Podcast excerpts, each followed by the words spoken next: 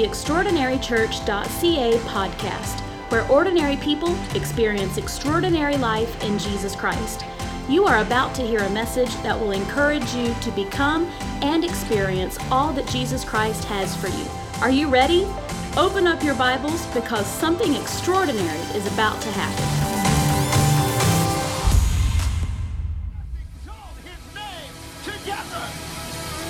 Hallelujah. Praise God. Praise God. I'm so thankful for what I feel. So good to be with our EC fam once again on this Sunday afternoon to be able to dive into the word of the Lord. Open up your Bibles to Matthew 21, beginning at verse 1. And while you're doing that, look at your neighbor and tell him, You look good with all that sweat dripping down your face. Praise God. Praise God. Amen. Praise the Lord. Amen. So, you know, I didn't grow up in church, but uh, the first church, the church where I received the Spirit at, the Lord did a work in my life. Uh, we were meeting in a school and it had no AC. And uh, we would sit in these old wooden chairs and it'd be so hot that the stain from the chairs, the finish from the chairs, would stick to your clothing. Praise God. And we had to set up and break down on top of that every week. Praise God. But God is good and He would move, and we turned our city upside down. Jasmine remembers that day. Praise God. She re- she might not have been doing a lot of the heavy lifting. Praise God. But anyway, she was a little little thing, a little tight, little missionette. Praise God. Anyway, I remember that. Yeah, I went there. Okay, Matthew 21, uh, beginning at verse 1. Now, when they drew near Jerusalem and came to Bethphage at the Mount of Olives, then Jesus sent two disciples. There you go again. He sends us out two by two, saying to them, Go into the village opposite you, and immediately you will find a donkey tied, a colt, and a colt with her. Loose them and bring them to me. And if anyone says anything to you, you shall say, The Lord has need of them, and immediately he will send them. All this was done that it might be fulfilled, which was spoken by the prophet, saying, Tell the daughter of Zion, Behold, your king is coming to you, lowly, and sitting on a donkey, a colt, the foal of a donkey. So the disciples went and did as Jesus commanded. They brought the donkey and the colt, laid their clothes on them, and set him on them. And a very great multitude spread their clothes on the road. Others cut down branches from the trees. We could use some of those branches now and, and spread them on the road. And then the multitudes who went before and those who followed cried out, saying, Hosanna to the Son of David. Blessed is he who comes in the name of the Lord. Hosanna in the highest. And when he had come into Jerusalem, all the city was moved, saying, Who is this? So the multitude said, This is Jesus, the prophet from Nazareth of Galilee. And I want to preach to you. We're going to stay in this in the vein of the kingdom, but I want to preach this thought to you this afternoon: the nature of the king the nature of the king. Would you help me pray really quickly? Our Father in heaven, hallowed would be your name. Your kingdom come your will be done on earth as it is in heaven. Let your will be done in Mississauga as it is in heaven. Let your will be done in this worship experience as it is in heaven. Give us today our daily bread and forgive us our debts as we gladly forgive our debtors. And don't lead us into temptation, but deliver us from the evil one. For yours is the kingdom and the power and the glory forever. In Jesus' name, amen. Would you clap your hands unto the Lord? Amen. You may be seated in his presence. Praise God. For the last two months, uh, I've been preaching on the kingdom, and throughout our worship experiences, the Lord has graciously manifested His presence in such a powerful way. Uh, I'm thankful that He has affirmed His word, and one of the things that we have to understand that I believe to be essential is the tension of what is and what will be when it comes to the kingdom of God. I want you to hear me, but I'm here to declare that the kingdom of God is already here. The kingdom of God is already established. However, there are some aspects regarding the kingdom that have yet to be fulfilled. There must be a fulfillment and fullness to the kingdom that is yet to be demonstrated. See, the kingdom of God is here, but has not been manifested in total fulfillment. It will and it shall be. It just hasn't happened yet. So, in other words, the kingdom is not just coming, it's already here but it's not just here, it's also coming.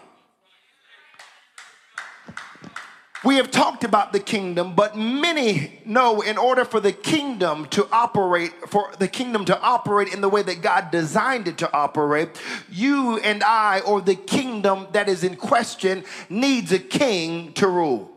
And I'm thankful we have a king in Jesus who isn't been elected or who hasn't been elected, and his popularity might come and go, but he's still the King of Kings and Lord of Lords. He still rules on this earth and in heaven. He has all power in heaven and in earth. The thing that's so important, though, is you and I have to adjust how we understand ourselves. See, you and I just can't. Here's where the church makes a mistake. When I'm talking about the church, I'm talking about the global church. We can't perceive or we can't perceive ourselves just as members of a church. See, there is a king in us, and because there is a king in us, we are kings. there is a king in us, and because there is a king in me, I am a king. Some of y'all, see, this is part of the problem. There is a king in me, and because there is a king in me, I am a king. Not predicated upon my education, not predicated upon my popularity, not predicated upon how much I have in the bank account. It's predicated upon Jesus Christ is the King of Kings and Lord of Lords, and I've been filled with His Spirit. I've been baptized in His name, and because there's a King in me, I am a King. See, if we could understand this, it's not predicated upon how I can tell you right now, I'm gonna sweat through everything I have on. Praise God. Because I'm gonna preach this thing today. I'm gonna preach it whether it's hot, I'm gonna preach it whether it's cool, but I'm gonna preach this thing with passion and I'm hoping it'll get in your spirit. I need you to understand this is not predicated upon how you feel. This is predicated upon the governing documents of the kingdom. See, I can be what it says I can be, and I can have what it says I can have, and I can do what it says I can do. Not what you say I can do, what He says I can do. Not what my bank account says I can do, what He says I can do. And He says, I'm going to show you. He says in Revelation 1 and 6, and has made us kings and priests to his God and Father. To him be glory and dominion forever and ever. Amen. Let me show you one more Revelation 5 and 9 through 10.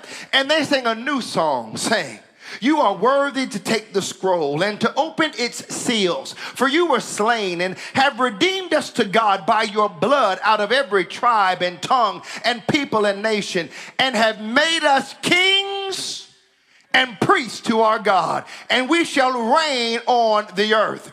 See, you might not know that. You might not have studied that in your Bible, but we will reign, rule, and reign with him for a thousand years on this earth. You might not know it, but there'll be a new earth and a new heaven if you read your Bible. I'm telling you, you're going to rule and reign with him in the millennial reign and then in eternity.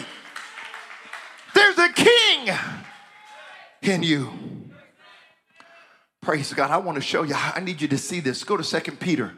Second Peter, or excuse me, First Peter uh, chapter 2, verse 9. Look at this. But you are a chosen generation. I could just stop right there. Chosen. Chosen. I said, You're chosen. See, some of you know what it's like not to be picked, not to be included, to be ostracized, but you're chosen a royal priesthood. In other words, a kingly priest. a holy nation, his own special people, that you may proclaim the praises of him who called you out of darkness into his marvelous light, who once were not a people, but are now the people of God, who had not obtained mercy, but now have obtained mercy. Why are you a king? Not because of your performance, not because of your pedigree, because we were nothing, but we have mercy in God. That's why we're kings. You're not just a church member. You're not just a stepchild. You're not just a wannabe or a should have been or a has been. You've been washed in the blood of the Lamb. And for those who have been filled with their spirit, you are kings and priests. Come on and give him praise if you believe that. This new birth experience is not just a get out of hell card you are going to rule and reign with Christ on this earth for a thousand years and throughout eternity. See, you have a prophetic destiny that has already been declared. And this life is about preparation for you to rule and reign under his lordship. He declares you and I as kings and priests now, but he also says you will rule over much in the future. A lot of times we quote this passage I'm about to share with you and we quote it in an inaccurate context. I understand the principle and I believe what people are saying, but if you're going to quote it in accurate theological context, when we talk about to whom much is given, kind of much is required, and come on, you know, you've been ruler over, you've been faithful over a few things, I'm going to make you ruler over much. That's going to happen under when we're stepping in, the Lord says, enter into the joy, into the rest of the Lord. And see, what I want you to understand is watch this. Look at Matthew 25 and 20. So he who had received five talents came and brought five other talents, saying, Lord, you delivered to me five talents. Look, I have gained five more talents besides them. You got to work what you have. You know what? Some people can take the hand that you've been dealt and make it work. What we should do is stop complaining about what we do or don't have and just work what you have. And if you'll work with what you have, if you'll be faithful with what you have, God will bless it. And, and this is, let me just tell you, this is what He wants. He wants faithfulness. See, sometimes we get caught up in comparing and stop comparing and just be faithful to what God has given you. So, as the Lord said to him, Well done, good and faithful servant. You were faithful over a few things. I will make you ruler over many things. Enter into the joy of your Lord. Happens again, two talents. And this guy says, Hey, I took the two and I made more. And you know what the Lord says? Well done, thou good and faithful servant. Come on, I will make you ruler over many things. Enter into the joy of the Lord. How many of you know it's good to be faithful? Faithful. Praise God, faithful. See, God calls you and I kings and priests now, and yet we have not fully manifested what God has called us to be. We haven't totally manifested the king in us yet. But he trusts, see, you know what he does? He's not trusting your willpower. He's not trusting your intelligence. He's trusting his grace and mercy to the point that he is willing to call us something that we haven't totally become. How can he call you and I who are washed in his blood, st- yet still messed up with all kind of issues? With all kinds of problems. Uh, you can look at me like you don't have one. I won't be able to help you today. But for those who are willing to be real and just say, yeah, I've got more than a few issues, you know, how is it that he can look at us in our plight and in our dilemma? How many will be willing to agree and say the, that he's called us, the things that he's called us to be, perhaps we haven't quite lived up to? How can he call you a king and priest and yet you've got issues, you've got drama, you've got problems, you've got things you're battling and dealing with? I'll tell you how he can do it. It's not that he trusts you and I, he trusts the riches of his grace and mercy working on our behalf. And it is because of that grace and mercy, although I am not what I used to be, I also am not what I'm going to be. I can celebrate that God is working in my life. This is why you can't judge somebody based upon what you see because they may not look like a king right now, but they're in process and God is doing a work in their life. And whether you can see it or not, you have no idea what the grace of God is doing beneath the surface. You have no idea what grace is doing behind the scenes. You have no idea what grace is doing. You want to know why hands are lifted, why people are standing? Because they know if it had not been for the grace and mercy of God, we would not be here this afternoon. It's the mercy of God. It's the grace of God. It's the goodness of God. And if you're thankful, you ought to give him praise. Whew. I gotta I'm trying to calm down, but I, I knew right away I was gonna preach this thing to the help me, Jesus. That's why he can call you and I a king and a priest while you have issues, because his trust is not in your willpower that you're going to one day get it together. His trust is in his ability. Hear me. It's not in our ability to be faithful. His trust is in his word. That grace will always conquer. Because it says in Romans, I believe, chapter 5, where sin abounds, grace does that much more abound. I'm here to let you know grace can conquer anything. Praise God. The grace of God can conquer anything. Praise God. So, the text we're reading today, this is important. I want you to, to get this. The text that we read to you today shows us the nature of our King. If we're going to reign in the future and share in his authority, hear me, it will be because now, let me, I just want to repeat that again because I know it's hot. If we're going to reign in the future and share in his authority, it will because it will be because now we embrace him and share in his nature. Let me remix that. You and I will not share in his authority if we do not share his nature. You can't have his power if you don't have his heart. That's okay. I, I, I know I wouldn't get that many amens on that, but let me just help somebody out right now. There are a lot of people prancing around calling themselves all kinds of things prophets and arch cardinals and bishops and you know what, teachers and doctors. But can I just tell you, if you don't have the nature of the king, you are not making a kingdom impact. You can call yourself whatever you want to call yourself, but you cannot claim his power if you do not share in his nature. You can't be arrogant and anointed at the same time. You can't be prideful and powerful in the spirit. The two just don't go hand in hand. I don't know what Kool Aid you drinking, but let me give you the word. He is near to the broken. And if you want the power of God to flow in your life, you better be humble. Come on and give him praise.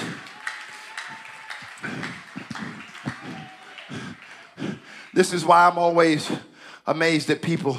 Uh, I remember my first pastor told me this. I'd never aspired to ministry. I, frankly, when God called me to preach, I remember running. I'm not going running away. Literally, I was like, man, this is. I'm frustrated. I was discouraged. I was literally kicking rocks. So I, I wasn't running after this thing, but I could remember he would get some of us together and team. That's what it was called. You know, back in the and uh, uh, no, no, no, no, no. No, no, no, but that's a different. Praise. It's okay. Praise God. Not that one. Team, teaching excellence among ministry. You know, that's back when acronyms were cool. Let me just help you out now. They're, they're not. Okay? Please don't put it. That's why we don't have any acronyms at EC. Praise God. Yeah, extraordinary church. I know, it just it was, I was trying to be funny. But he said, he tells this story. He said, man, look, there was uh, these seminary students and they had been teaching and sitting under this professor and this man had taught and preached and lived ministry and they were getting ready for their final exam and they get ready for the final exam and they had all studied as you can imagine and prepared and were diligent to pass the, the test the final exam and what the professor did was he, he, he took some trash and left it outside the classroom. And they all, all the students, you know, they arrive on time early. They come down, they're ready, and they're ready for him to administer the test. And by the time everybody arrived, he said, This is, this is great. This is great. He said, Y'all just give me one minute. Everybody's, he goes down, he looks, and looks right outside the classroom. And you know what he saw? The trash, undisturbed. He, he, he goes back to, to the lectern and he, he just kind of looks at everybody and they're waiting for him to give instruction to take the exam. And he looks at them and tells them, You all have failed. Because they missed what ministry is all about. Can I tell you, ministry is not about a title. It's not about you being puffed up. This is not a Keel Thompson Ministries. This is the kingdom of God. This is not about you and I. This is about Jesus Christ and Him crucified. This is not, this is why I trip out on people to talk about what they will and won't do. How can you do ministry if you're not willing to pick up a toilet brush and clean a toilet? I appreciate Consuelo because what y'all didn't see, she was here earlier today sweeping, sweeping, sweeping. In her high heels, trying to look cute, sweeping. Sweeping. I said she could at least put on some flats. Praise God. Talk to your mama. I said she could at least put on some flats. But she would just run sweeping. But you know what? Hey, I'm not too cute to get a broom and sweep. I'm not too cute to get some Lysol disinfectant wipes and wipe down the toilet and wipe down the seat. I'm not too cute to go ahead and get my hands dirty. I thank you, Andy, for getting the grabbers. He didn't have to get his hands dirty, but picking up the trash on the campus outside. I'm not too cute to roll up my sleeves and to get this place ready. Why? Because I am a servant. I'm a servant. If you read this, if you read in Matthew 20, Jesus is dropping it right out of the gate. He's like, let me tell you how this is going to work. The servant among you is going to be the greatest. They were like jockeying for position. Hey, can I be on this side and that side? And Jesus was like, You don't even know what you're talking about. You don't even know. Because he was like, Well, do you think you could drink from this cup? They're like, Oh, yeah, I can do it. I can do it. And if you keep reading, he tells them, He's like, The ones on the right going to be good. The ones on the left, you're going to hell. And here you are asking if you want to be on one. He's like, You don't get it. Can I tell you, it's not about us, it's about Him. Do you think, do you think for one moment you and I are better than Jesus Christ? Philippians 2 7, but made Himself of no reputation taking the form of a bondservant and coming in the likeness of men and being found in appearance as a man, he humbled himself and became obedient to the point of death, even the death of the cross. Praise God. If he, God in the flesh, made himself of no reputation, praise God yeah, help me. I can remember. Let me let me just give you one quick way you'll be able to get over yourself real quick. You ready for this one? Because this I'm passionate about this because it, it changed my life. The way you can get over yourself, I'm gonna give it to you in two words, technically three, because I'm gonna put a conjunction in there. Praise and worship.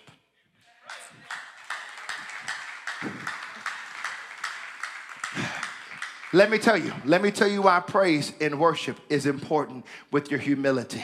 Because when you passionately praise God, you are declaring it is not about you, it is not about your reputation.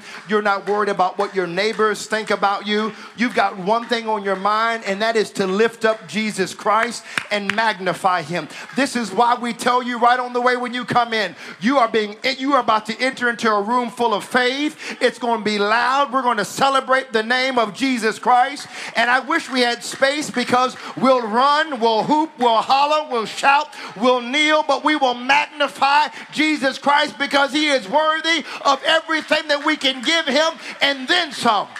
Praise God. If you believe that, you ought to give him praise.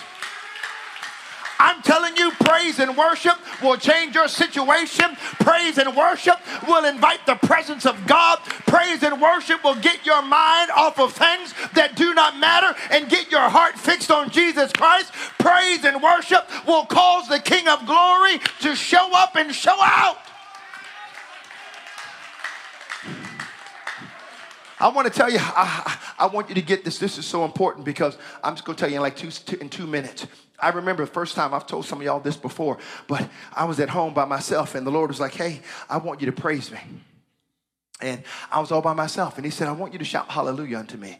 And I was like this. First, I, I knew nobody was home. I knew nobody was home. And I went to go check to see if people were there. I knew nobody was home. And when I come back home, uh, when I come back downstairs in my room, the Lord was like, Do you know why you went to go see if anybody was there? When you already knew nobody was there? He was like, Because you're concerned about your pride. It's pride. It's pride. Matter of fact, he just said pride. And I was like, What? See, can I tell you? I'm about to show you the importance of obedience in just a minute. I need you, I'm going to share with you three principles I'm going to share with you three principles that are going to position us to change this region. Not only this region, but this atmosphere in your home, the atmosphere in your relationships, on your job, at the college campus. But you need to understand pride gets in the way, pride will destroy you. You need to hear me right now. I got a word for somebody right now. Get over yourself. God is not getting in the way. Your haters aren't in the way. Can I tell you, as a matter of fact, your haters aren't thinking about you as much as you'd like to think. But if you'll get over yourself. So here I am. You know what the Lord is like? And I was like this Hallelujah. Now, he just told me to shout unto him. And it was kind of like I was inching into it, Jordan. I was just like, Hallelujah. And it took me a while because nothing was happening.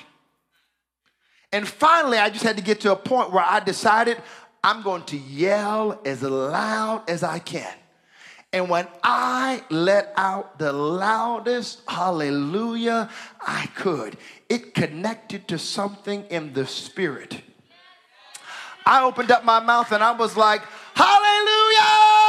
And as I did that, something began to shake and stir. Something began to fill my room. And all of a sudden, I found myself on my knees with my hands lifted. And the power of God began to show up because I began to get over myself. I'm telling you right now, you're just a praise away. If you'll open up your mouth and give God a reckless praise, a praise where you're not worried about the neighbor on the right or to the left, you'll watch God do something extraordinary in your life, open up your mouth and give him praise.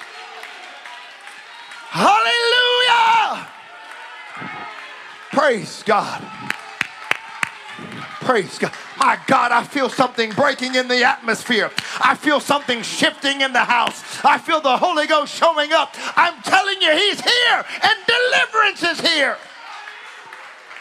Woo.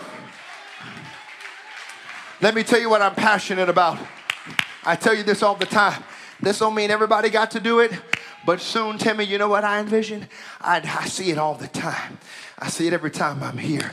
I see people running. I see people dancing. I see people jumping and shouting. I even see people twirling. See, banners might bother some of you all, but praise God, banners don't bother me. Praise God. Bring a banner in here, lift up. I would rather have to put out a fire than have to start one. And here's my attitude you know what? Sometimes people can get distracted. Well, it don't take all that. The devil is a liar. You don't know what he pulled me out of. You have no idea what he pulled me out of. The Lord was like, hey, I want you to dance into me. This is right here in my bedroom, all by myself. I'm an 80s kid. So he was like, I want you to dance. And I didn't know what to do. So I just, because I love the R&B, boy. So I was just like, mm, let's go, Jesus. And I was like, I don't feel anything, Lord. And he was like, That's not what I'm talking about. I don't, I don't need you to do the running man. Praise God. I just, I want you to, I want you to give me praise where you're not worried about whether you're on beat or you're off beat. I, I, I want you to give me something where you are not the center of attraction. You know what? He is the main attraction. And when we come together, Jesus Christ is to be lifted up high. Praise God. Whenever we come together, I do want people to think we have absolutely lost our absolute minds. Minds for Jesus Christ. We are head over heels in love. Whether or not they come back, I want them to come back. I want them to be a part of what God's doing. But here's what I do know they'll leave saying those people are passionate about Jesus Christ. They are radical about Jesus Christ. They are turning their world upside down. I felt something that I've never felt like before. I'm telling you, God is moving in this place. So, first thing is, see, Matthew 21, Matthew 21 is a manual for leadership. You want to be a leader, which everybody's a leader. You have influence. You have to exercise that influence. Matthew 21 is a fantastic map on how to exercise your influence. Matthew 21 is an excellent guide to how to allow the king in you to be manifested. I want you to see this. If we're going to be kings and priests of God, we have to have the nature of Jesus Christ. See, the first thing I want you to understand in Matthew 21 is the obedient nature of Jesus Christ. Put this into perspective. Jesus is getting ready to come into the city of Jerusalem. He has healed the lame. He's cast out devils. He's cleansed the lepers. He's turned water into wine. He's multiplied two fish and loaves of bread and fed 5,000 plus people. Miracle after miracle. Every city he went into, he turned it up upside down. Every funeral he went to, he put them out of business. He knows who he is. In fact, Nicodemus in John chapter 3, Nicodemus was a ruler of the other Jews or Pharisees, if you will. He even looked at Jesus and just said, Look, we know, not just I know, we know that you are who you say you are. Because nobody could do the miracles that you do unless he be God. So, if it were me, and I knew who I was, and I was the king, I'd probably want to enter into the city on my own terms. After all, I am a king. So I want you to get a white stallion. That's what the Romans would do, especially Caesar. That's exactly what Caesar would do. He'd get a white stallion. But I'm not Caesar, and I'm allergic to horses. So I'd probably show up in a 2021 Audi S7. Red, praise God. That thing is pretty, ain't it? Praise God. I'd show up in one of those. That's today. I, I see you, bro, Billy. But you know what? I want to go into the city with style. But I want you to pay careful attention to the nature of Jesus. Jesus is not concerned or consumed with going into the city in style. In fact, before he goes into the city and moves forward into his purpose, he runs back into the prophet Zechariah's book and says, There's a certain way I've got to enter into this situation. Look at what Zechariah 9 and 9 said Rejoice greatly, O daughter of Zion. Shout, O daughter of Jerusalem. Behold, your king is coming to you. He is just in having salvation, lowly and riding on a donkey, a colt, the foal of a donkey. See, the king understands that if I'm going to get the job done, I've got to do it the way the word says to do it. The man Christ Jesus understood that if I'm to obey my way into my destiny, I need you to help. I need to help you right now. The only way you're going to walk in your destiny is when you learn to obey your way into your destiny. When we become the children of the king, we also become servants. And when you are a servant, it means that your will has been swallowed by a will of greater authority. Most of the stuff we spend around rebuking and cursing and putting under our feet is frankly not the devil. It's a result of our own disobedience. We want to get up and I curse this and I rebuke this. And the reality of it is, you know what's going on? It's a result of our own disobedience. Someone here needs to understand that this isn't Burger King. This is the King of Kings. And it's his way, not mine. Jesus was obedient. Watch this, watch this. We often quote this. First Isaiah 18 through 20. Just check this out. We often quote this, but we don't quote the surrounding verses. Come now and let us reason. One of my favorite passages, one of my life passages. It's on my wall. Reason says, uh, the Lord, though your skins uh, or sins are like scarlet, they be as white as snow. Though they are red like crimson, they be as wool. Here it is. If you are willing and obedient, you shall eat the good of the land. But if you refuse and rebel, you shall be devoured by the sword, for the mouth of the Lord has spoken. This is why you can't get bitter with people when you see them walking in blessing. You have no idea what they crucified, what they denied to walk in that blessing. As a matter of fact, you have no idea what seed they sowed. You have no idea how many tears they cried. You have no idea how they praised God in the midnight hour when you wouldn't take their phone call or somebody else wouldn't take their phone call. You can't judge somebody based upon what you see when you don't understand the seed that they planted. So, the first thing is obedience. Let me just tell you something we told our kids obedience always brings blessing. Second thing, second thing he does. Right before, watch this, look at this. Right before this, Matthew 20 and verse 29, the chapter preceding the text that I read from. Now, as they went out of Jericho, a great multitude followed him, and behold, two blind men sitting by the road, when they heard that Jesus was passing by, cried out, saying, Have mercy on us, O Lord, son of David. Then the multitude warned them that they should be quiet, but they cried out all the more, saying, Have mercy on us, O Lord, son of David. Jesus stood still and called them and said, What do you want me to do for you? And they said to him, Lord, that our eyes may be opened.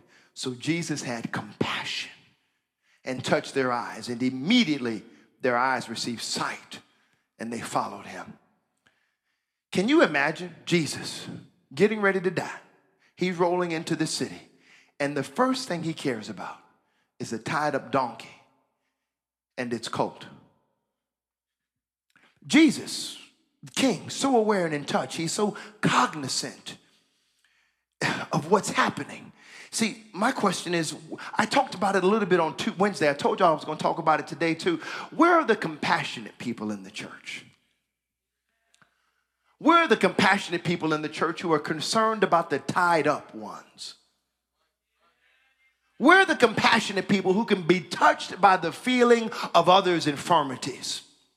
Do you remember the Good Samaritan? The man who was on his way from Jerusalem to Jericho. The Bible says he fell among thieves and was stripped, beaten, and left for dead. This man, a priest walks by and just keeps on walking to the temple. A Levite is like, yeah, that's nice. And then this guy walks by and says, Oh my word. He not only pours wine and oil in their in his wounds, he sends them to the hotel and pays for his bill. Now, the Levi and the priest were on the way to the temple to minister. The question is not, are you on your way to minister? The question is, are you ministering while you're on your way? This is why you can't get destination disease, and this is why some of you can't enjoy the journey. If you would minister along the journey, y'all not ready for me today if you would minister along the journey, then you would not be consumed about when you're going to arrive. Whew, Jesus, help me. Okay, listen. Oh. When was the last time we wept with someone who was weeping? When was the last time our heart broke over someone else's heart who was breaking? If you cannot be touched with infirmities, weaknesses, and pain of others, then you are not qualified to rule and reign. See, the kingdom of God is a kingdom of compassion. Praise God. The arrogant, let me just help you out right now. The arrogant, the glib, the flippant, uh, the disconnected expression of Christianity that many are touting to be life changing is an absolute fraud. When was the last time you've cried There's enough plight and dysfunction and pain in Canada alone to bring us all to our knees. He was obedient, he was compassionate. And then lastly, he was humble. Isaiah 53 and 2 For he shall grow up before him as a tender plant and as a root out of dry ground. He has no form or comeliness. And when we see him, there's no beauty that we should desire him. He is despised and rejected by men, a man of sorrows and acquainted with grief. And we hid, as it were, our faces from him.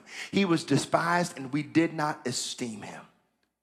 Jesus says in Matthew 11, 29 and 30, Take my yoke upon you, learn from me, for I am gentle and lowly in heart, and you will find rest for your souls. For my yoke is easy and my burden is light. So see, he he he unties. Let me go back to the donkey here for a moment. He unties the donkey and the baby. Stick with me. Because God, when God begins to move, it's always among multiple generations. The mother donkey had already been broken and experienced her prime. The baby, the colt, had never been ridden, and Jesus decides to take now and next with him any move of God that doesn't include a now generation and a next generation is a fraudulent move of God. But this is why we're passionate about what God is doing in our children and what God is doing in our young people because the move of God that is happening is for sons and daughters, it's for mothers and fathers, it's for old men dreaming dreams and young men having visions. This is a multi generational church. This is why we don't dismiss our kids until we have worship because I want them to see old people worshiping God and young people worshiping God. My God, I wish to God we'd have some of our old people grab some of our children by the hands and show them how to worship Him because this is a multi generational move of God. It's not just multi ethnic, it's not just multicultural, it's multi generational. 70s and 60s, and people who are still in their single digits giving God the glory glory. Come on and bless him. Come on and give him praise. See, he loosed the mom and the baby. He said, Bring him to me. The Bible says he comes in riding on a donkey and that he was lowly, not highly. See, an earmark of true Jesus centered, spirit filled believers is one of humility. He came in on a donkey's baby. Kings don't walk into cities on donkeys. They come in on war horses, prancing and pomp and circumstance and glitz and glamour. And the king is here. But not Jesus. He literally goes to the alley of Jerusalem, Bethphage, loose the donkey and baby, and intentionally sat himself on the most unassuming, least likely candidate to usher a king in the entire New Testament. Number one, why? Number one, prophetic fulfillment. Because Zechariah said so. Number two, it was a demonstration that my kingship is not attached to what I have or what I flaunt. I'm not coming in, not on a stallion. I'm coming in on a donkey because I want everybody that follows me to see the king in me. Not for what I'm riding on. I want them to see the king in me because of who I am and what kind of nature I've got on the inside of me. See, when you're really a king, riding a donkey doesn't make you a king. And when you're not a king, riding a stallion doesn't make you a king. When you come into a city, here it is, here it is. When you come into a city, humble. When you come into a city, compassionate. When you come into a city, obedient.